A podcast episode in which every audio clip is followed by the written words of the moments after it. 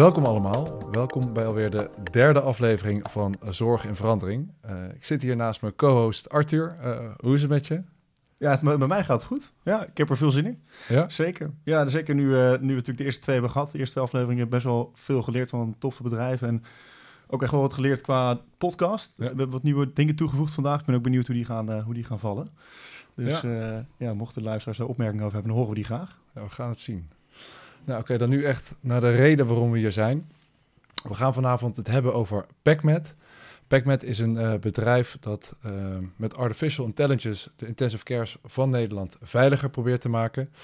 Uh, we zitten hier aan tafel met niemand minder dan Wouter Kroeze, een van de medeoprichters. Welkom Wouter. Dankjewel. Het, Goed te zijn eerste keer podcast uh, hoorde ik. Een primeur, ja. en uh, al is het vertrouwd uh, terrein, toch grappig om eigen kantoor op deze studio omgebouwd te zien. Ja, mooi. Nou, welkom, welkom. Ja, we hadden natuurlijk in de vorige afleveringen hebben het gehad over de eerste lijn met arts en zorg. We hebben de, de anderhalfste lijn besproken met Xios. En we vonden het leuk en ook wel tijd om de brug te slaan naar de tweede en derde lijn. Ehm, naar de IC. Zo, dat zat even iets vast. Maar na de IC. Ehm, en dat gaan we dus doen vandaag met, uh, met PacMed. Um, hoe wij de podcast willen beginnen is eigenlijk door jou iets beter te leren kennen. En door jou even de vraag te stellen van welke veranderingen nog in het persoonlijke dan wel werkende leven zijn geweest afgelopen um, weken. Nou, op persoonlijk vlak eh, ben ik uh, heel verliefd geworden op uh, Rahima. Lang geleden genoeg om dat wel te durven zeggen. Oké. Okay. Okay. relevant voor de luisteraars denk ik is dat we vandaag een hele grote en leuke dag hebben gehad voor PacMed. Misschien wel de grootste milestone ooit behaald. we zijn namelijk vandaag live gegaan in het OVG met ons product PacMed Critical. Voor ons ja. een hele grote stap. We hebben ehm, van de zomer al wel ons product geïmplementeerd in het Amsterdam UMC. Dat was toen ook een hele grote stap dat de AI voor het eerst echt geïntegreerd in het EPD aan het bed uh, gebruikt werd. Maar ja. ja. zoals je misschien wel weet, ook voor innovatie in de zorg is een pilot of iets implementeren soms nog wel uh, uitdagender dan, uh, of tenminste iets opschalen is nog uitdagender dan iets in een pilot voor de eerste keer testen. En dat we nu in het OVG ja. voor het eerst echt die stap naar opschalen hebben gemaakt, is wel een grote milestone. Dus ja, ja, het was een groot feest hier vandaag en dat wordt vrijdag nog even doorgepakt. Mooi, gefeliciteerd, gefeliciteerd. Tof. Leuk om te horen. Oké, leuk. Wouter, we hebben het eigenlijk nu pas ja, heel kort even PacMed aangekondigd. En jouzelf. Uh, we vinden het altijd leuk om namens ons jou te introduceren en het bedrijf. En dan uh, kunnen we even kijken of, het, of we het goed hebben begrepen. En uh, ja, bij deze dus. Wouter, we, hebben we, hebben er, we zijn achtergekomen dat jij bent begonnen met de studiegeneeskunde in Utrecht. Ja. Um, waarna je de switch hebt gemaakt naar informatica aan de UvA. Dat was gericht op computerwetenschappen. Hierna heb je kort gewerkt in de strategieconsulting, als ik het goed heb begrepen. En uh, waarna je een van de oprichters van PacMed bent geworden. Klopt dat?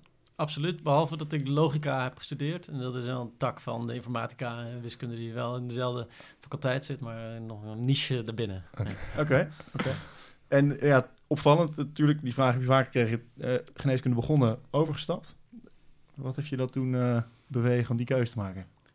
Ja, ik denk dat daar drie redenen voor uh, waren eerste was dat ik, uh, toen ik geneeskunde ging studeren, achterkwam dat ik meer nerd was dan ik dacht. En geneeskunde wat minder nerd uh, dan ik dacht. Dus daar zat een beetje een uh, mismatch.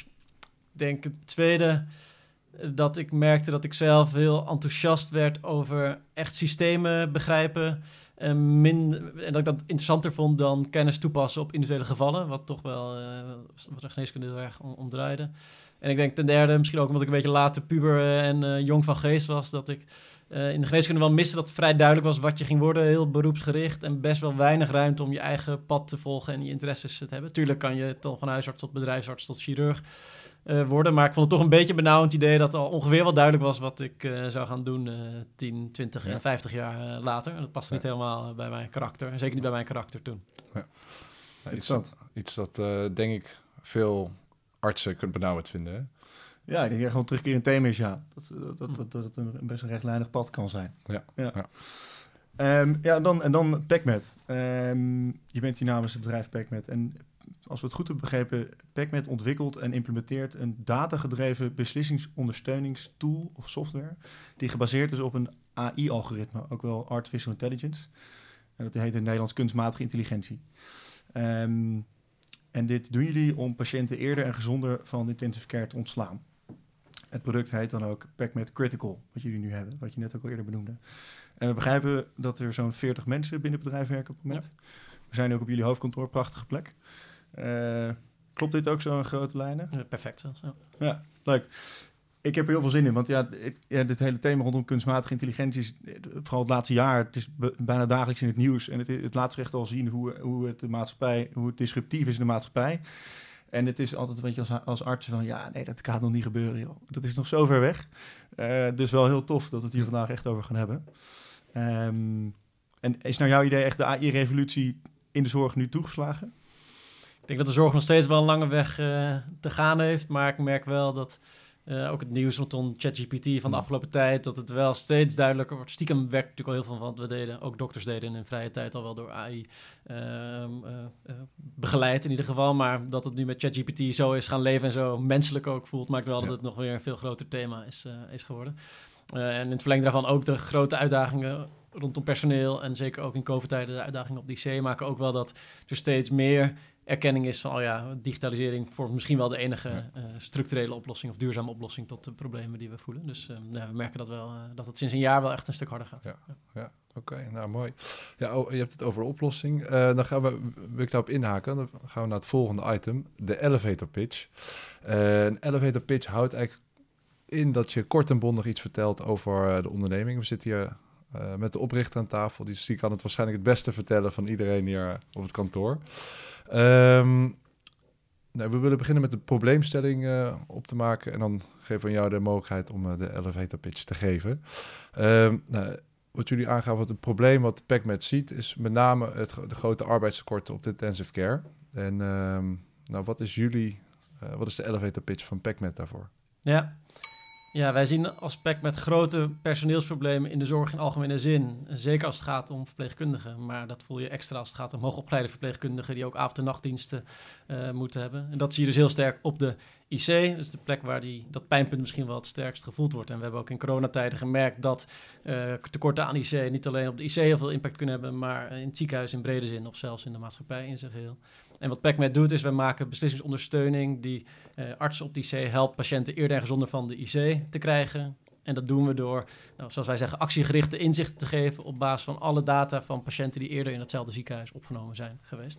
En specifiek de eerste versie van ons product ondersteunt bij het veilig en tijdig ontslaan van patiënten van de IC, door voor alle patiënten op de IC de kans op heropname en ongewenst overlijden te presenteren. Nou, wauw. Dat, uh, dat moet wel duidelijk zijn, of niet, uh, Arthur? Ja, maar ik denk dat we, gaan er even dieper op in. Want er zo, ja, dat zeker. Die dat ik zeker. nog niet helemaal snap hiervan. Ja, nee, zeker. ja, wil jij...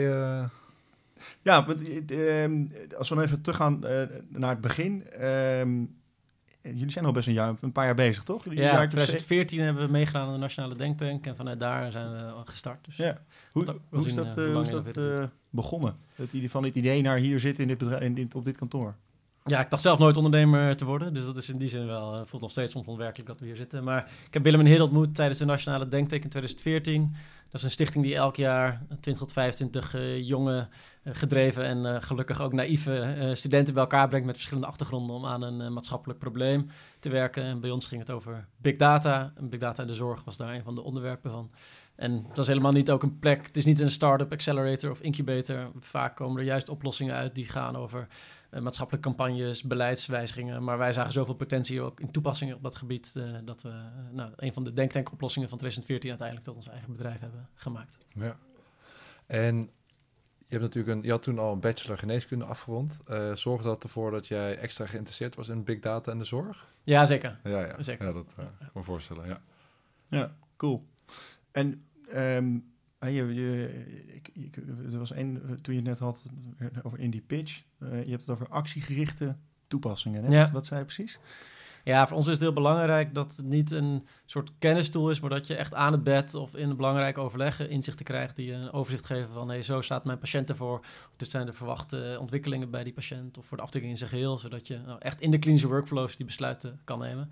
En voor ons ook heel belangrijk, wat zeker op de IC nodig is, omdat daar zoveel data wordt verzameld, is dat je ook geïntegreerd bent in het EPD. Uh, dus we hebben ooit lang geleden in de huisartsenzorg ook al software ingezet die ondersteunde bij het inzetten van, uh, bij het ondersteunen bij handelkeuze bij urineweginfecties. Maar toen hebben nog de huisartsassistent en de huisarts handmatig 30 eh, dingen ingevuld per elke blaasontsteking. Maar dat zou op de IC niet mogelijk zijn, omdat we daar zo complexe data aan gebruiken. Hmm. dat het volledig in het EPD geïntegreerd is. En dat is wel een belangrijk, ja, ja, ja. Onderscheid van wat wij doen. Ja, want eh, je, je vertelde inderdaad al eerder, het begon dus bij de huisarts met Ja. blaasontsteking, je eindigt op de IC. Ja. Qua begin van de zorgketen naar het einde Ja. echt eh, 180 graden draai. Hoe, hoe komt dat, dat je die draai maakt? Eh, eh, wat heeft dat met AI te maken? Ja, goede vraag. Ja, we begonnen in de huisartsenzorg omdat we huisarts als een generalist zagen die van heel veel verschillende dingen iets af dient te weten, maar nooit expert kan zijn op al die verschillende aandoeningen die hij eh, ziet. Ehm, en we zochten met urineweginfecties een aandoening die voldoende schaal had, maar ook wel onschuldig genoeg was om voor het eerst met dit soort technologie aan de slag te gaan. Ehm, en de reden dat we uiteindelijk ons op de IC zijn gaan richten, ik denk dat het belangrijkste is dat de technische haalbaarheid daar veel hoger is, doordat er zo enorm veel data wordt verzameld eh, en ook vaak praktisch automatisch, en dat allemaal uit apparatuur eh, komt, dat het acute vraagstukken zijn. Dus je, dat je binnen een week eh, weet of een patiënt eh, overleden is eh, of heropgenomen is. Dat is een stuk makkelijker dan bijvoorbeeld in de oncologie, waar we ook veel gewerkt hebben, waar je pas na vijf jaar weet eh, Ja. of eh, inderdaad eh, vijfjaarsoverleving of eh, dat soort uitkomstmaten Ja, eh, veranderd zijn. Ehm, en ook wel de ontwikkelingen van de afgelopen tijd, dat de IC zo sterk die capaciteitsuitdagingen voelt en ook zo'n cruciaal keten is, of een link is in de keten van het leveren van zorg voor ziekenhuizen met ehm, nou ja, de dure ehm, afdelingen die heel erg afhankelijk zijn van IC-zorg, zoals oncologie, de spoedeisende en chirurgie, de spoedeisende hulp, waar heel veel patiënten binnenkomen voor ziekenhuizen die heel vaak afhankelijk zijn van IC en dat ook vaak gebeurt dat SCH's gesloten moeten worden omdat er geen IC-bedden zijn. Dus in die zin ook vanuit meer Ehm, ja, dat- misschien is dat ook wel een trend die daar onderin ging. We begonnen heel erg vanuit kwaliteit moet beter. Maar steeds weer het besef dat de kwaliteit wel goed is, maar dat er wel hele grote uitdagingen zijn als het gaat om toegankelijkheid van zorg. En die werden wel heel sterk gevoeld eh, op de IC. Dus eh, Ja. dat zijn allemaal redenen Ja. die hebben bijgedragen. En het is ook een van de duurste afdelingen, of misschien wel de duurste afdeling van het ziekenhuis. Hè? Ja, en zeker, zeker als je het breder trekt, als je ook kijkt naar het af moeten zeggen van OK's en dat Ja, soort eh, ja, zaken. ja, maar inderdaad precies. ook per lichtdag zelf. Ja, ja, ja. Maar het zijn niet hele grote afdelingen hoor. Als je in, Nee, in dat die zin is het op het hele budget van, de, van het ziekenhuis valt het nog wel weer mee. Maar- ja, ik denk dat inderdaad, vooral tijdens corona, toen was het het allerduidelijkste. Toen wist heel Nederland hoeveel IC-bedden er waren en hoeveel Ja. er bezet waren. Ja. Ja, dat de maatschappij letterlijk stil lag aan de hand van hoeveel IC-bedden Ja, er beschikbaar ja. maakte, heeft ons wel geholpen met een oplossing die zorgt dat eh, de capaciteit op de IC's Ja. beter benut Ja, eh, dat was wel, Ja. eh, was wel nuttig voor jullie Ja. om het nog belangrijker te maken. Ja. Ja. Eh, en misschien nog ook even een, een, eh, een stapje terug. Van eh, jullie met uh, Perfect met Critical is een algoritme gebaseerd op eh, kunstmatige intelligentie eh, of, of AI. Ehm, kan jij ons, de leek, misschien ook kort toelichten wat AI nou eigenlijk is? Ja. ja, dus AI is, bekijk ik altijd meer vanuit de toepassing. En dat is eigenlijk heel simpel, gewoon apparaten of tegenwoordig computers een vorm van menselijke intelligentie geven. En wat wel interessant is, elke vordering op AI maakt ook weer dat dan is, ja, maar dat is niet intelligentie. En dan zo blijft er altijd wel iets over wat, eh, wat, waarvan geclaimd wordt dat computers dat nog niet eh, kunnen. Dus dat is AI, dat gaat heel over toepassingen, maar dat zolang er computers zijn, wordt er ook over AI gesproken. Maar de enorme toename in AI gaat eigenlijk over machine learning. En dat is niet per se de toepassing, maar meer de onderliggende technologie die in ieder geval de ontwikkelingen in AI de laatste tijd eh, drijven. En bij machine learning, dat is eigenlijk een manier van programmeren waar je niet zelf met de hand als programmeur elke regelcode hoeft te schrijven, maar waar je bij de computer zegt, hey, dit wil ik bereiken. Schrijf jij nou het algoritme dat het goed zou moeten doen? Misschien om het een beetje nieuw stel dat je bij Google, je bent Google en je wil zonder machine learning, eh, wil je Google maken. En eh, ik ben eh, iemand die bank in Amsterdam intypt bijvoorbeeld in Google. Zonder machine learning zou dan een programmeur moeten zeggen... oh, als iemand vorige week ook stoel heeft ingetypt bij ons... dan bedoelt hij een meubelboulevard in Amsterdam. Dus dan moet je eerst deze meubelboulevard eh, laten zien. Ehm, en als je op die manier heel Google wil programmeren... met de miljarden websites die we hebben en alle mogelijke zoekopdrachten... eh, dan heb je waarschijnlijk meer programmeurs nodig dan dat er mensen op aarde zijn. Maar met machine learning kan je zeggen... nou, eh, we, gaan, we proberen dat de mensen zoveel mogelijk op een eerste linkje klikken... En al deze data geven we weer van al deze linkjes. Ga jij nou als computer zo goed mogelijk leren van al die data die we hebben verzameld, welke computer als eerst moet laten zien? Dus om dan even op dat voorbeeld in te haken, eh, om het dat concreet te houden. Je zegt, stel die computer doet niet aan machine learning en we doen het dus handmatig. Je hebt, ik heb stoel ingetypt Ja, en ik typ een week later bankje in. Dan eh, hopen we, tenminste dan moet iemand anders die op Google werkt, eh, hebben gezien dat jij als gebruiker van Google dat hebt gedaan. En dan handmatig vervolgens code schrijven van oké, en nu precies. eh, voorstellen doen voor advertenties voor Me- Meubel Boulevard. Ja, precies. In tegenstelling tot die computer die weet gewoon op basis van groeperingen van codes die bankje en stoeltje lijken op elkaar. oké, dat, dat vo- voeg, voeg ik samen, daar hoort de, de meubelboulevard bij. Ja, precies. En misschien om de- dan ook meteen de stap naar ons product te maken. Op de IC worden van duizenden parameters data verzameld. Eh, je kan een arts zelf, een artsen hebben zelf ook natuurlijk een idee van wat voor patiënten kunnen wel of niet veilig ontslagen worden. En die kunnen dan een soort, een soort beslisregels kunnen maken. Maar dan is dat best wel moeilijk om op basis van zes factoren dat te doen. Hè? Bijvoorbeeld eh, hoge leeftijd, lage bloeddruk, eh, hoge CRP. Dan moet je iemand niet ontslaan. Nou, dat zou een arts wel zelf waarschijnlijk kunnen eh, inzetten. Maar wij geven een computer mee van nou, dit zijn 10.000 patiënten. Die zijn in het OVG opgenomen de afgelopen jaren. Deze 6% daarvan is binnen een week heropgenomen. Kijk nou vanuit al die duizenden factoren die we van die patiënt hebben, welke factoren maken dat een patiënt een hoge of een lage kans heeft. En ja, een computer kan veel makkelijk daar duizenden, eh, met machine learning duizenden parameters meenemen. Terwijl als je een mens dat met de hand vraagt om Hmm. dat te gaan doen, dan ben je of heel veel tijd kwijt of je komt tot een heel beperkt Ja, eh, algoritme. Ja, want welke extra parameters worden dan meegenomen nog in het algoritme die de arts niet meeneemt? Ja, dus onbewust gebruiken artsen misschien heel veel van die parameters al, maar wij gebruiken in principe alle data die in het PDMS, dus echt het EPD op de IC, wordt meegenomen. Dus dan moet je denken aan eh, alle labwaarden, medicatie, maar ook verpleegkundige eh, notities, ehm, scores die worden verzameld, eh, dingen als opname, diagnose, al dat soort eh, zaken. Dus Ja. eigenlijk, ik zeg wel voor het gemak vaak alles behalve afbeeldingen. Ja. Ehm, Ja, ook, ja. ook notities. Ja. Dus niet eh, van de IC kennen natuurlijk dat iemand constant aan de monitor ligt, constant de pols zien, bloeddruk, eh, saturatie, zeg maar wat. Als er een arteriële lijn heeft, dan kunnen we nog veel meer snel weten. Het zijn niet alleen die dingen, maar het zijn ook nog eens alle dingen die worden overgeschreven over die patiënt. Ja, en vooral dan wel dingen nu als Glasgow Coma Skill, de verpleegkundige notitie, zeg maar. Eh. Dus niet per se alle vrije tekst. We hebben wel op de huisartspost eh, alleen met vrije tekst gewerkt, dus we hebben wel veel technologie. Maar in het huidige algoritme eh, zitten vooral de observaties zoals Glasgow Coma Skill, dat is Ja. een bewustzijnsscore en dat soort dingen. En je, je noemde duizenden parameters, maar dat, wat zijn het? Zijn het, het zijn er niet duizenden die jullie constant meten, toch? Het zijn er een, een tiental of, of Ja, dus we hebben er wel, ik denk dat we er met 2000 ooit begonnen zijn. En, die hebben, en daar hebben we het beste algoritme op gemaakt. En toen de meest voorspellende factoren bleken er uiteindelijk 70. En er zijn er nu geloof ik 70, verschilt een beetje per ziekenhuis, maar 70 die uiteindelijk eh, meenemen in het... eh, Ehm, maar ehm, als, als je mij nu vraagt welke parameters kun je allemaal meenemen, dan zou ik er nu, dan zou ik er nu misschien 100 kunnen verzinnen. Of qua labwaardes, ehm, bloeddruk, eh, saturatie, Glasgow coma scale. Hoe kom je aan die 2000? Wat zijn die andere 1900 allemaal? Ja, omdat je bijvoorbeeld een bloeddruk wordt per minuut eh, gemeten. Ja. En je kan eh, heel veel parameters creëren op basis van die bloeddrukmetingen. Bijvoorbeeld gemiddelde over een dag, eh, helling, verandering. Dus ook Ja, dat soort zaken ja, helpt ja, dat je daardoor... eh, Precies, dan zou je bijvoorbeeld alleen al voor je bloeddruk 200 parameters kunnen. Ja, Ja, en als je ook kijkt naar hoeveel diagnoses er mogelijk zijn, bijvoorbeeld, zijn dat natuurlijk wel, worden daardoor wel heel veel parameters. Dus heel veel zijn heel vaak leeg voor heel veel patiënten. ja precies. Eh, en als je kijkt hoeveel verschillende labwaarden, je- hoeveel tests je zou kunnen doen in het laboratorium, kom je natuurlijk wel behoorlijke aantallen Ja. uit. En dan zit je ook weer met de hellingscoëfficiënt van die labwaardes. Hè, Hoe snel Precies. iets omhoog, omlaag? Ja, ik snap hem. Ja, oké. En waar jullie dan op richten is mensen veiliger van die C ontslaan. Ja. Dus om dat dan weer concreet te maken, er is een patiënt eh, die is hartstikke sceptisch binnengekomen, helemaal ingekacheld. En die is weer, eh, de, de tube is eruit gehaald. Ja. Gaat hij nu terug of niet? Of de, en dan denken we met een intensive care team van, eh, ja, dat gaat veilig. Ja. En dan heb je de tool van PacMed die op basis van al die waardes kan zeggen, ja, dit is een goed moment om te gaan. ja, precies. Of dan kan zeggen, niet. Ja, dus software bestaat eigenlijk heel simpel uit twee schermen. Eén overzichtsscherm dat van alle IC-patiënten aangeeft of ze in aanmerking komen voor ontslag. Als dat niet zo is, kunnen wij ook geen kans eh, geven. Als ze bijvoorbeeld nog aan de in intubatie eh, zitten. Eh, maar als ze in principe geschikt zijn voor ontslag, dan geven wij voor al die patiënten die kans op heropname en ongewenst overlijden.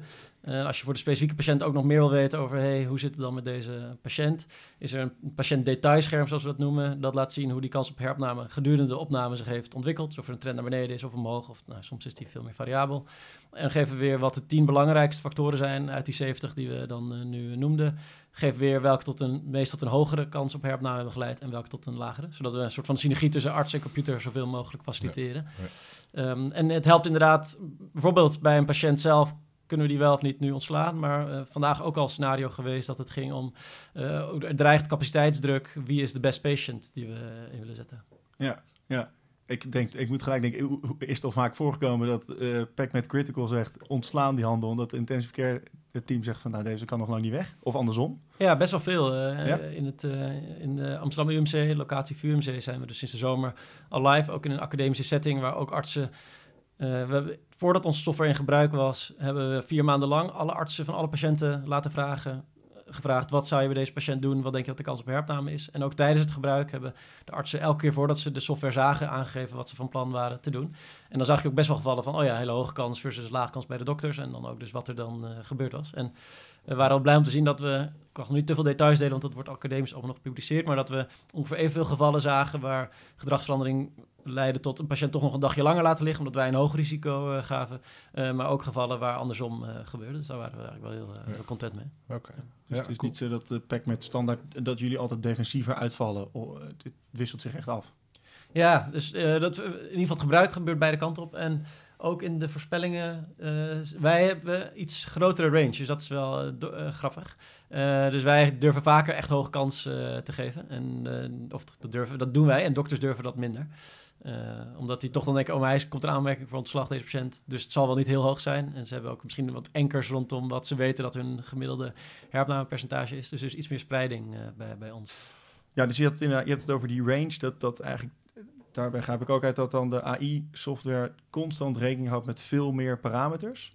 eh, waardoor jullie een grotere range hebben in die keuzeadviezen. Terwijl misschien intensivisten eerder vertrouwen op wat ze van, joh, dit zijn voor mij de belangrijkste parameters, hier, hier ga ik de keuze op maken. Ja, en ik denk ook dat dat...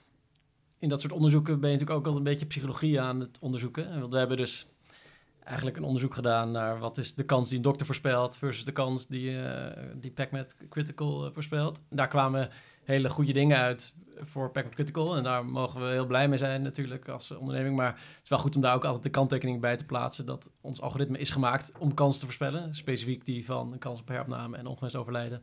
En dat dokters zijn natuurlijk niet gemaakt om kansen te voorspellen en doen dat ook niet met diezelfde precisie. Maar we moeten ook erkennen dat het, het juiste besluit nemen omtrent ontslag van de patiënt hangt ook van heel veel factoren af. Dus wij zijn heel blij met dit soort goede resultaten. Maar eh, onze visie is wel juist dat dit soort technologie een synergie moet vormen tussen wat computers heel goed kunnen en artsen minder goed kunnen. En uiteindelijk is het vooral belangrijk dat we nu stappen gaan zetten met echt vanuit de kliniek daar bewijs eh, eh, voor krijgen. Maar dat Ja. ons algoritme zo goed voorspellen is in ieder geval wel eh, Ja. heel fijn. Ja.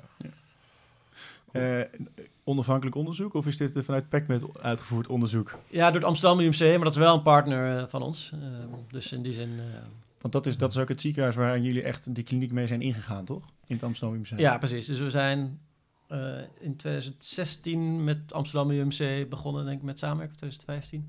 Eh, en hebben we kort daarna een tienjarige samenwerking met hen gestart. Die ging over de ontwikkeling van dit soort technologie, onderzoek ernaar. eh, eh, en ook eh, spelen zij een rol in de soort van de opschaling eh, daarbij. Hoeveel artikelen zijn al gepubliceerd eh, over PacMed, PacMed Critical? Nou, ik denk dat wij er als PacMed tientallen hebben gepubliceerd. Oké, PacMed ja. Critical misschien tegen de tien. Ja. Eh, wel van alle stappen in productontwikkeling eh, Ja. doen we wel eh, onderzoeken. En is het dan ook al, heb je ook al onderzoek gedaan naar de kosteneffectiviteit? Ja. Ja, en kun je daar iets meer over vertellen? Ja, dus we hebben een HTA, een Health Technology Assessment, gedaan. En ook impactanalyse van het algoritme.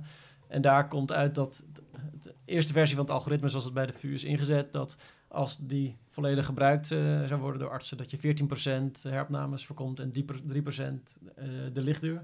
Dus dat is heel veelbelovend. Ik denk twee grote kanttekeningen. Dat enerzijds zit alleen de potentie van een algoritme, maar ja, de kliniek is complex en er zijn heel veel andere factoren die maken of je wel of niet een patiënt zou moeten ontslaan of dat je zou, Ja. zou kunnen ontslaan.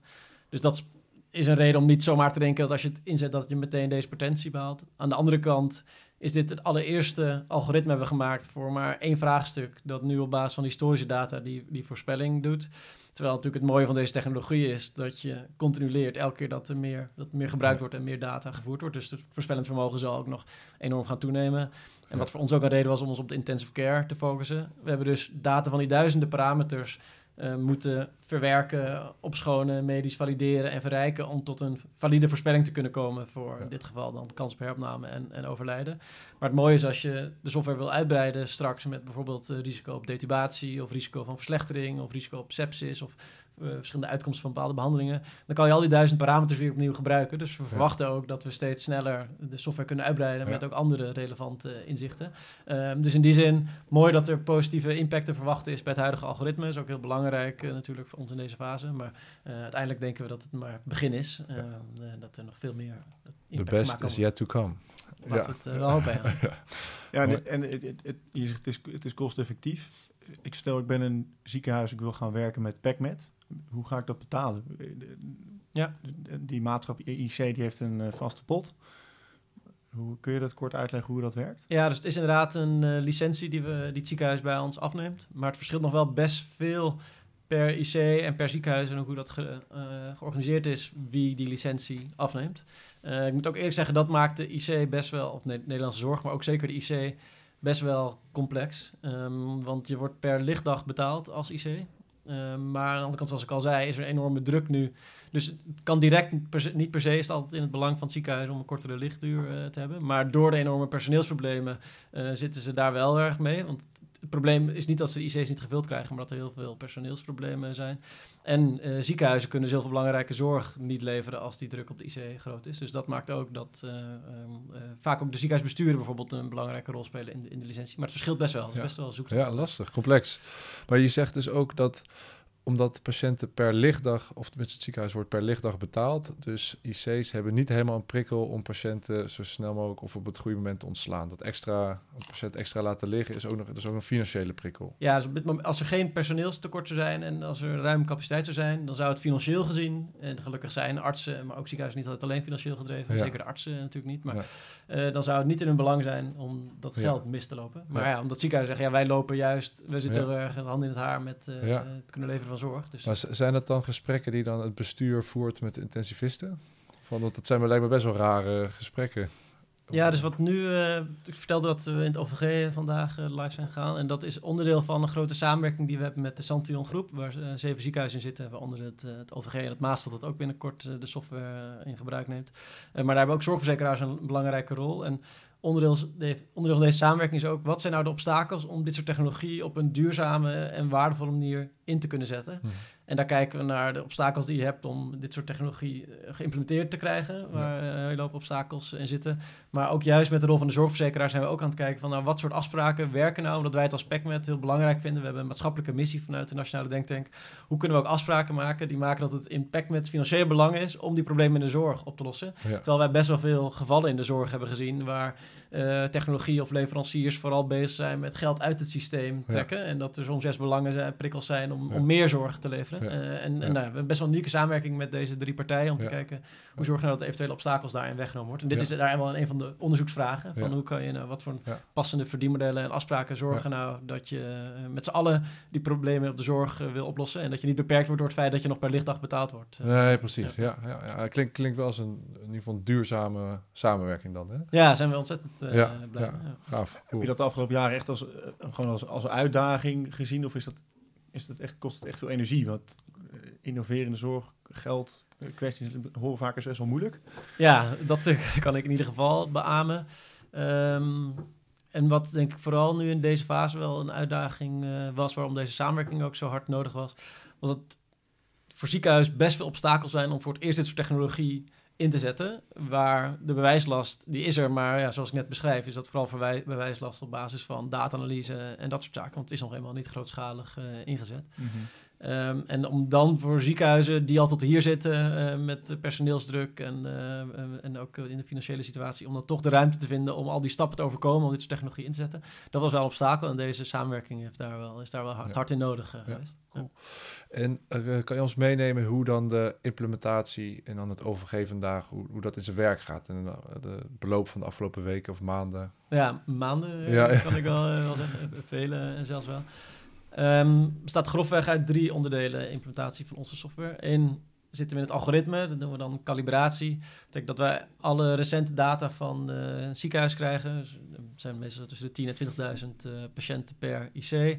En dat wij het algoritme dat wij hebben ontwikkeld, kalibreren op basis van de data van dat betreffende ziekenhuis. Om dus te zorgen dat het algoritme aansluit op datamodel, populatie en beleid in dat betreffende ziekenhuis. Ehm, dus dat is wel, wel uniek aan onze software, want ook AI in de radiologie is vaak op een grote Amerikaanse dataset van foto's gebaseerd. Maar bij ons in het OVG, de voorspellingen die sinds vandaag daar gedaan worden, zijn dus ook echt voorspellingen. Dus de kans van 10% heropname is echt op basis van de afgelopen jaren in het OVG. Ja, ja, Ja, dat is wel bijzonder. ja. Dus dat, geeft ook, dat helpt ook zeker in deze fase wel heel erg qua vertrouwen. Dat je Ja. ook echt, want wat je best wel snel merkt, is dat dan wel terecht, dan wel om niet te hoeven veranderen, argument gebruikt worden van ja, maar bij ons is alles anders. Eh, maar bij Ja. ons is het dus letterlijk gewoon, ja, de afgelopen jaren is dit bij jullie eh, Ja. gedaan. Ja. En op basis daarvan is deze kans Ja, eh, ja, ja, ja, 4%. Of ja. zo. Ja. En hebben jullie dan een minimaal aantal patiënten die zegt die moeten we aan het algoritme voeren voordat die gaat werken? Ja, dat is nu 7000, maar dat komt vooral doordat we, dat een van de eisen is die we onszelf hebben opgelegd vanuit de CE-certificering. We doen zelf heel veel toetsen, daarom doen we ook al deze calibratie, dat je kan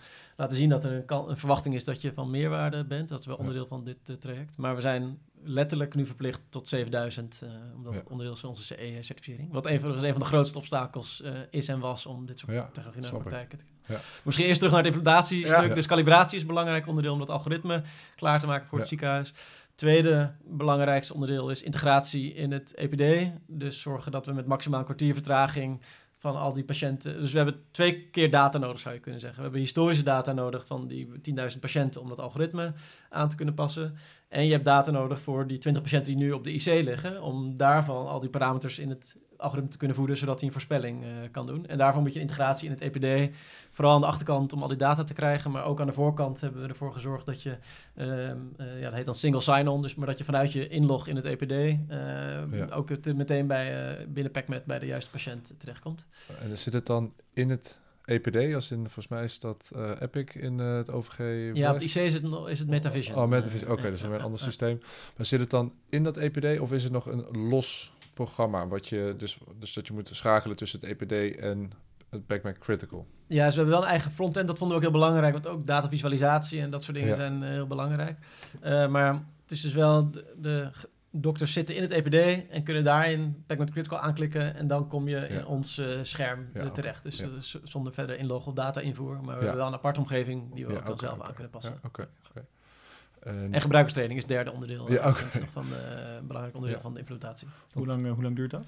Nou, dat is gewoon één training per, eh, per gebruiker. Dus dat valt. eh, dat is het, verder het kleinste, eh, makkelijkste deel. Kom je nog veel weerstand tegen bij oude intensivisten? Nou, weerstand valt nog mee, maar je merkt wel dat eh wordt wel best vaak. Ja, ik weet het wel, maar ik denk dat mijn jongere collega's er wel heel veel aan hebben. En eh, ik denk dat dat voor een groot deel ook legitiem is. Eh, maar zou ook vast wel eh, te maken hebben met eh ja, innovatie eh, eh, behoeften. Oeh, Oh, volgens mij is de intercollegiale lijn. ja. Is, Toch? dat is een van onze nieuwe items volgens mij, hè? Ja, volgens mij ook ja. Ja. Kun je hem even oppakken? Ja, zal ik hem even opnemen? Eh, ja, we hebben hier aan de lijn eh, Andrea Sulzer, intensivist eh, in het Spaarne Gasthuis. En ja, zij heeft een vraag voor jou, eh, Wouter. Leuk. Als intensivist besluit ik soms een patiënt niet over te plaatsen naar de verpleegafdeling, ook al zou dat getalsmatig wel kunnen. Redenen om een patiënt te houden kunnen zijn de zorgzwaarte, noodzaak tot mobiliseren, de kwetsbaarheid, eh, drukte op de afdeling, weinig personeel en zeker de ervaring dat overplaatsing op een weekenddag vaak resulteert in heropname IC. Mijn vraag is hoe PakMed eh, rekening kan houden met dit soort afwegingen. Ja, goeie vraag, maar eigenlijk ook heel simpel. Door de afweging aan de arts te laten. Dus Packmet Critical helpt met medisch gezien de toestand van de patiënt goed in kaart te brengen. Nou, in dit geval door kans op heropname of overlijden in te schatten. Maar er zijn nog heel veel andere factoren die maken of iets wel of niet een goede medisch eh, eh, besluit is. En eh, ik denk dat het niet handig is om dingen als familieoverleg en dat soort dingen, of, of mening van familie, of eh, inderdaad zorgvragen of de toestand op de verpleegafdeling, om die allemaal mee te geven aan, eh, aan een algoritme. Volgens mij Ja. is het juist goed om de synergie te creëren en dat wij kunnen helpen dokters met al die data te verwerken naar een duidelijk beeld van hoe gaat het nou met de patiënt, zodat zij dat kunnen combineren met alle andere factoren die maken Ja. of iets wel een goed besluit. Dus echt beslissingen ondersteunen. Ja. En dan eigenlijk echt puur op het medische deel. Eigenlijk, hè? Ja. Dat. Toch? Of, eh, of, of worden Ja. er nog Nee, niet nee, medische nee, dingen? nee, Ja, precies. Oké. Ja, leuk. Nou, ja, volgens mij, Leuke vraag volgens ook. mij is eh, Andreas vraag wel beantwoord. En anders horen we het nog. eh, Ja. Ja. Ehm, hey, ehm, we, we hadden het, eh, vo- voordat we begonnen al even, hebben we het over Pack met Critical gehad, maar je gaf ook al duidelijk aan, we zijn ook echt met, met meer dingen bezig naast alleen dit wat we nu doen. We- Zou je daar nog wat meer over willen vertellen? Ja, we hebben wel ons eh, volledig gericht op Packmat Critical nu als bedrijf. Ehm, maar binnen Packmat Critical denken we dus heel snel de software nu uit te kunnen gaan breiden door ook met andere eh, inzichten en andere modules te ondersteunen. Eh, en we hebben als Packmat wel echt enorme focusslagen moeten maken. Dus eh, ik denk dat we in 2018 waren we nog actief in de oncologie, chronische zorg, huisartsenposten, eh, orthopedische chirurgie. Dan gaan ze maar door, ook allemaal tegelijk gemerkt hoeveel het vraagt om niet alleen een... We waren heel goed geworden in algoritme ontwikkelen. Eh, dus daar eh, waren we met super enthousiasme met allerlei partners mee aan de slag. Maar toen steeds meer gemerkt hoeveel het vraagt om dit soort technologie echt naar de praktijk te brengen. Met die dingen als EPD-integratie, CE-certificering, eh, al die dingen die we net ook al even aan hebben geraakt. Dus dat heeft gemaakt dat we steeds meer hebben moeten focussen. En ook binnen de IC hebben we een enorme focus aan moeten brengen. Met nu ons alleen gericht op die ontslagsoftware. Maar er ligt wel heel veel op de plank, eh, zou, je, zou je kunnen zeggen. Dus bijvoorbeeld ondersteunen bij detubatie. Eh, we hebben een capaciteitsplanner voor op de IC. Hebben we al eh, best mooie ontwikkelstappen in- ingezet. Voorspellen van nierfalen. Nou, ga zo maar door. Dus ik kan zo Ja. tientallen dingen noemen. Maar wat wij heel belangrijk vonden is om vooral AI uit de ivoren toren te halen. En echt in de praktijk te kijken. Wat betekent nou als je opeens een kans aan het bed moet gebruiken voor, ehm, eh, voor je medische eh, besluiten. En hoe kunnen we vanuit daar zorgen dat we het product snel uitbreiden eh, in een veel bredere suite, zoals wij dan noemen, die met allerlei inzichten en overzichten ondersteunt. En wij vinden het daarin ook belangrijk om echt te gaan leren wat zijn nou de dagelijkse problemen die zorgverleners hebben. Wat zijn nou echt de grootste pijnpunten rondom die capaciteit. En dat we niet ons alleen maar richten op ja, wat zou het cool zijn als we ook dit zouden kunnen voorspellen. Het is natuurlijk super mooie technologie en ook leuk dat we zoveel competentie daarin hebben opgebouwd. Maar eh, ja, wat ik zelf ook wel eens zeg, het is een stuk het was een stuk makkelijker voor ons om een soort van eh, de toekomst van de zorg te vertegenwoordigen. Want iedereen vindt AI cool. En we hebben gelukkig als met ook een hele mooie en betrouwbare naam eh, opgebouwd. Maar het is voor ons nu echt zaak om te zorgen. Hoe zorgen we niet dat een ziekenhuis met ons wil samenwerken omdat wij PacMed zijn en wat AI de toekomst is. Maar hoe zorgen we dat dokters vooral dagelijks zeggen van... hey, dit, ik wil dit nu weten, want daar kan ik mijn patiënt beter mee helpen. Of ik wil dit nu Mhm. weten, want dan Ja. hebben wij minder druk op de, op de afdeling. En Ja. ehm, nou, daar moeten we wel kritisch voor onszelf naar zijn om echt te kijken... Ja. eh, wat eh, moeten we nou nog meer aan die software toevoegen. Maar een hele hoop ligt er dus al wel op de Ja, ja, ja, ja. En eh, hoe, hoe ga je die laatste uitdaging die je net benoemde, hoe ga je dat aanpakken? Dat we echt die dagelijkse Ja, gebruikers... precies. Ja. Ja, wat dus wel heel bijzonder is ook aan de samenwerking nu met die Santion ziekenhuizen is dat we bijvoorbeeld ook heel veel meeloopdagen eh, doen.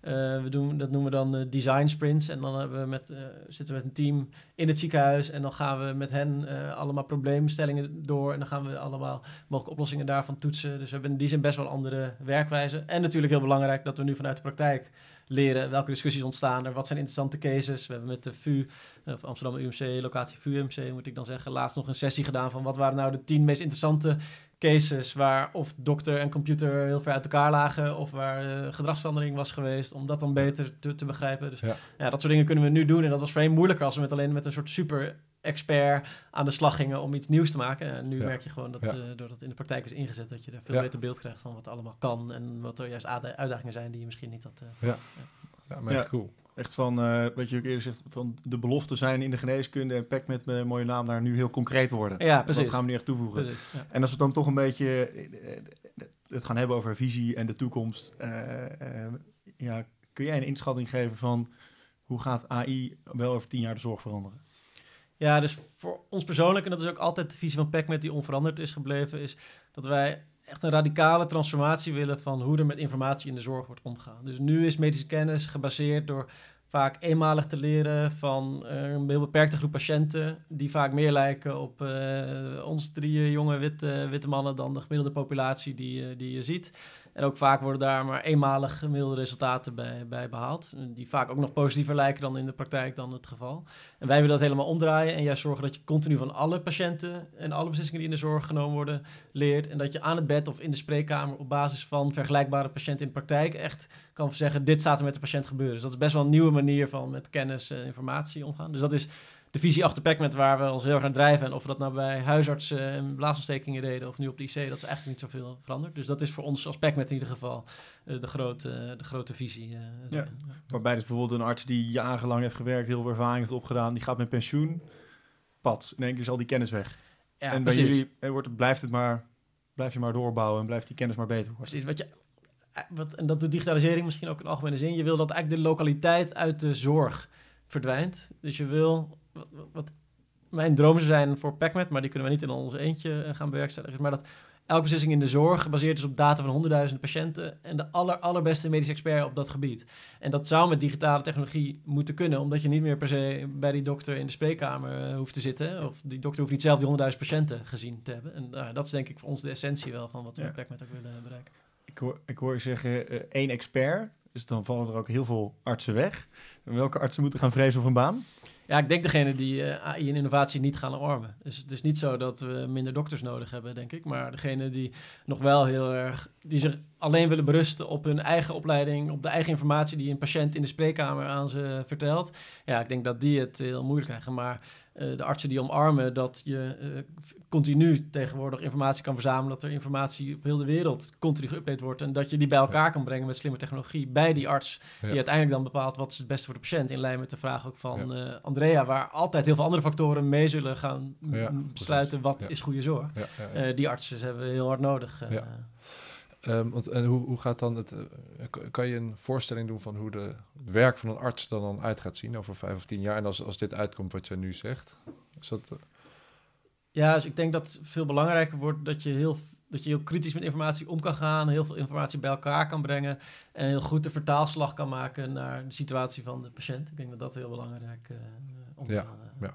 Dus, dus dat je als arts samenwerkt met een nou, intelligent algoritme wat jou adviezen geeft en dat jij kijkt wat ik ken deze patiënt goed, wat sluit het beste aan gezien alle uh, psychosociale factoren en medische factoren, wat sluit het beste aan bij deze persoon? Ja, precies. Ja. En wat ik denk dat heel belangrijk is, dat geldt denk ik, uh, je zit ook, uh, zit ook in de huisartsenzorg natuurlijk, daar zal het misschien nog meer gelden dat je niet meer, dat je veel proactiever zorg gaat verlenen en bijna meer, kijk, ik ben verantwoordelijk voor een populatie van 3000 uh, patiënten en hoe ga ik die zo goed mogelijk helpen, in plaats van dat je wacht tot een, tot een patiënt ergens last van heeft en dan bij een heel specifieke zorgvraag komt die je dan alleen gaat proberen te adresseren. En ik denk dat je iets parallels ook wel in die C zou kunnen gaan zien, dat je nu helpen intensivisten de meest zieke patiënten als ze te ziek zijn om op een andere afdeling te liggen en dat ze de apparatuur en expertise van een IC nodig hebben. Mm -hmm. Terwijl ik wel trend zie, en daar zetten wij als PECMET ook wel op in, dat uiteindelijk het behandelen, monitoren en ondersteunen van vitale functies, dat is eigenlijk de kern van de IC-zorg, dat je dat ook al kan doen voordat de patiënt op de IC ligt. Of patiënten die vroeger helemaal niet eens in aanmerking kwamen voor IC-zorg, die kan je mogelijk ook ondersteunen bij dat soort uh, aandoeningen. En, ja. uh, ik denk dat nou, die andere manier van denken, dat dat best wel uh, verandering is die veel ja. artsen gaat. Dus dat je veel continuer bezig gaat zijn met je ja. patiënt in plaats tot er iets, en dat je technologie gebruikt om te vlekken als iets misgaat en dat je daar dan iets mee kan doen, omdat je wacht tot de, tot de patiënt naar je toe komt. Ja. Nou, interessant. Ja, heel interessant. Heel interessant. We, we hebben echt al, we hebben al veel besproken. PacMed best wel goed doorgenomen. Echt wel, ook wat gesproken over uh, AI uh, in het algemeen. Ja. Um, ik denk dat we een beetje al richting, uh, richting afronden gaan, ja, niet? Ja, denk ik. Ja. Um, ik heb misschien nog één laatste korte vraagje. Um, korte vraag. Je hebt een bachelor geneeskunde gedaan. Je bent nu tien jaar ondernemer in de zorg eigenlijk. Denk je nog wel eens uh, hoe het leven eruit zou hebben gezien als je als arts zou zijn gaan werken? Uh, ja, ik, ik, denk dat ik het nu heel moeilijk zou hebben gevonden. Omdat je toch wel heel erg gewend bent. Dat is ook wel, dat vind ik het mooiste aan mijn werk. Dat je je eigen idee tot een realiteit hebt kunnen maken. En dat je vooral ook, ja, we hebben allemaal mensen in dienst die veel beter zijn in hun baan dan ik zou zijn in, in hun baan. En dat die allemaal geloven in je idee. En dan ook nog allemaal artsen en ziekenhuizen die daar ook op aanhaken. En ja, ik voel wel heel veel moeite uh, voor jonge artsen om dat uh, toch in het ziekenhuis te doen. En dat zou ook wel bijna daarom mijn oproep zijn. Het blijf wel in de zorg om dat te gaan doen. Want ik denk dat het wel zonde is. Ik ben heel blij dat ik uh, uitstap als ik eerlijk ben. Maar ik denk ook dat het heel gevaarlijk zou zijn als juist de mensen die iets willen veranderen. En dat met, zoals ik het ook deed, met, met genoeg naïviteit en overmoed ook doen. Dat die de zorg uitstappen. Dat is natuurlijk eigenlijk ook wel heel erg zonde. Want ze hebben ja. die ook juist in de zorg nodig. Ja, dus, zeker. zeker. Dus je, je, wenst iedereen, alle jonge artsen, veel naïviteit en overmoed toe. ja, alle jonge mensen misschien uh, zelfs. Uh, maar ook uh, jonge artsen kunnen denk ik wel. Ja, ja. ja leuk. Um, ja, dan ben je nog benieuwd. Je, je zei van er ligt heel veel op de plank. zijn er nog super concrete dingen van PacMed over vijf jaar naast PacMed Critical? Wat wordt dan het volgende wat er gaat zijn? Ja, voor vijf jaar hopen we denk ik twee grote stappen te hebben gezet. Dus naar het buitenland en de stap van de IC naar uh, breder. Uh, dus wat we nu doen, Dus op de IC zorgen dat patiënten eerder en gezonder ontslagen kunnen worden. Maar de volgende stap zou zijn, of de uiteindelijke stap misschien zelfs, zou zijn dat je voor alle patiënten die in het ziekenhuis opgenomen zijn, kan zorgen dat ze eerder en gezonder het ziekenhuis uit kunnen. En dat hun opname ja. wordt ondersteund door, ja. door AI. en internationalisering dus. ja. Cool. Nou, welk land uh, gaan jullie naartoe? Ja, waarschijnlijk eerst uh, Europa door strenge wet en regelgeving rondom privacy en CE, waar we aan, uh, aan voldoen. En ook wel een beetje rondom cultuur en dat soort dingen. Dat lijkt Europa voorlopig wel. Ja. En dan de grote Europese landen, Duitsland, Engeland, Frankrijk. ja, ook. het aantrekkelijkst. Cool. Ja, dan komen we weer bij de laatste vraag, de afsluitvraag. ga jij hem stellen, Arthur? Ga ervoor. Oké. Okay. Nou, we hadden het net al even over de, de jonge dokters. Uh, je, je wensen, naïviteit en over, overmoed. Oh, ja. overmoed toe. Ja, is, er, is, er nog, is er nog een boodschap die jij hier in de podcast wil achterlaten voor de jonge dokters? Ja, dus blijf wel, uh, zou ik zeggen, in de zorg. Uh, misschien nog wel twee dingen die voor mij wel, die mij wel opvielen is... Um, wij waren heel jong natuurlijk al uit de zorg gestapt. Het is natuurlijk een hele hiërarchische wereld, maar uh, wij hebben zelf, wij zijn altijd heel erg omarmd door de zorg, met ook onze wens om dingen te veranderen. En hebben, we zijn heel beleefde jongens, maar uh, heel informeel zijn we altijd geweest. En met ons enthousiasme kregen we daarin toch altijd wel heel veel support van alle lagen die er eigenlijk in de zorg waren. En ik, ik hoor wel eens dat mensen dan verrast zijn van, oh, nou, toen ik promovendus was of toen ik co-assistent was, kon het allemaal echt niet. En ja, waarom dat dan niet lukt, weet ik niet. Misschien in, kijken uh, de klassieke artsen anders naar ons, omdat wij van buiten de zorg, in, of in ieder geval niet uh, onder in rang zitten. Maar we voelen daar superveel support in ieder geval. Uh, mm. Van ook mensen waar anderen dat niet altijd misschien verwacht hadden. dus dat geeft misschien in ieder geval wat hoop. Aan de andere kant is het wel ook echt lang doorzetten. Je moet ja. er ook wel echt voor blijven gaan. En dan gaan er dingen veranderen. Maar het is wel. ja, als je, als je ons had verteld toen we in 2014 dit wilden beginnen dat we nu hadden gestaan waar we nu stonden, dan waren we, hadden we niet kunnen geloven dat we zo'n bepalende speler waren geworden als het gaat om in de zorg. Maar als je had gehoord, pas in 2023 uh, gaat je eerste klant uh, de software gebruiken, dan hadden we ook dat nooit geloofd dat het uh, zeg maar negen ja. jaar zou duren. dus ja. dat is wel dat is confronterend, maar ook iets wel. Dus waar, waar een dokter ook meer dan tien jaar moet studeren om eindelijk echt mezelf mogen werken, moeten jullie er ook zo lang over doen. En, en, nou, en daar zit ook misschien een beetje wel dat naïviteit en overmoedstuk we waren veel te vroeg met wat we wilden doen. Maar doordat we ook zelf nog heel vroeg in onze carrière waren en we daardoor ook de tijd en de drive hadden om gewoon alles op te bouwen wat nodig is, zowel persoonlijk als ook, uh, ook om je heen. Dat maakt uiteindelijk wel dat het gelukt is. Terwijl als we toen hadden gehoord, ja, het gaat negen jaar duren, dan uh, als we die naïviteit niet hadden, ja. dan waren we ook nooit gekomen waar we nu zijn. Dus, Blijven volhouden dus. Precies. Oké, okay. nou mooi. Dankjewel Wouter. Dank jullie wel. Ja. Leuk. Um, ja, dus als we hem dan even kort samenvatten. We hebben hier uh, op het hoofdkantoor van PacMed uh, gesproken met Wouter Kroeze. En gehoord hoe PacMed met een uh, AI-getrainde beslissingsondersteuningstool de IC's in Nederland veiliger probeert te maken. Om intensivisten te ondersteunen met wanneer kun je iemand nou veilig ontslaan zonder dat hij terug gaat komen. en daardoor het werken efficiënter maken. Um, lang doorzetten, overmoed, optimisme. Naiviteit. naiviteit.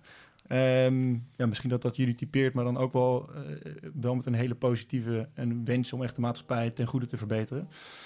Voor mij is het allemaal wel duidelijk. Zeker, uh, zeker. Ik ben heel benieuwd of het ook voor de luisteraars thuis duidelijk is geworden. Zo niet, dan, nou, dan horen we vragen, graag nog de vragen tegemoet. En Wouter, ja, heel erg bedankt. Leuk. Ja. Mooi, dank jullie wel. En Andrea, jij ook nog bedankt. Ja, oké, okay, tot de volgende keer. Tot de volgende keer.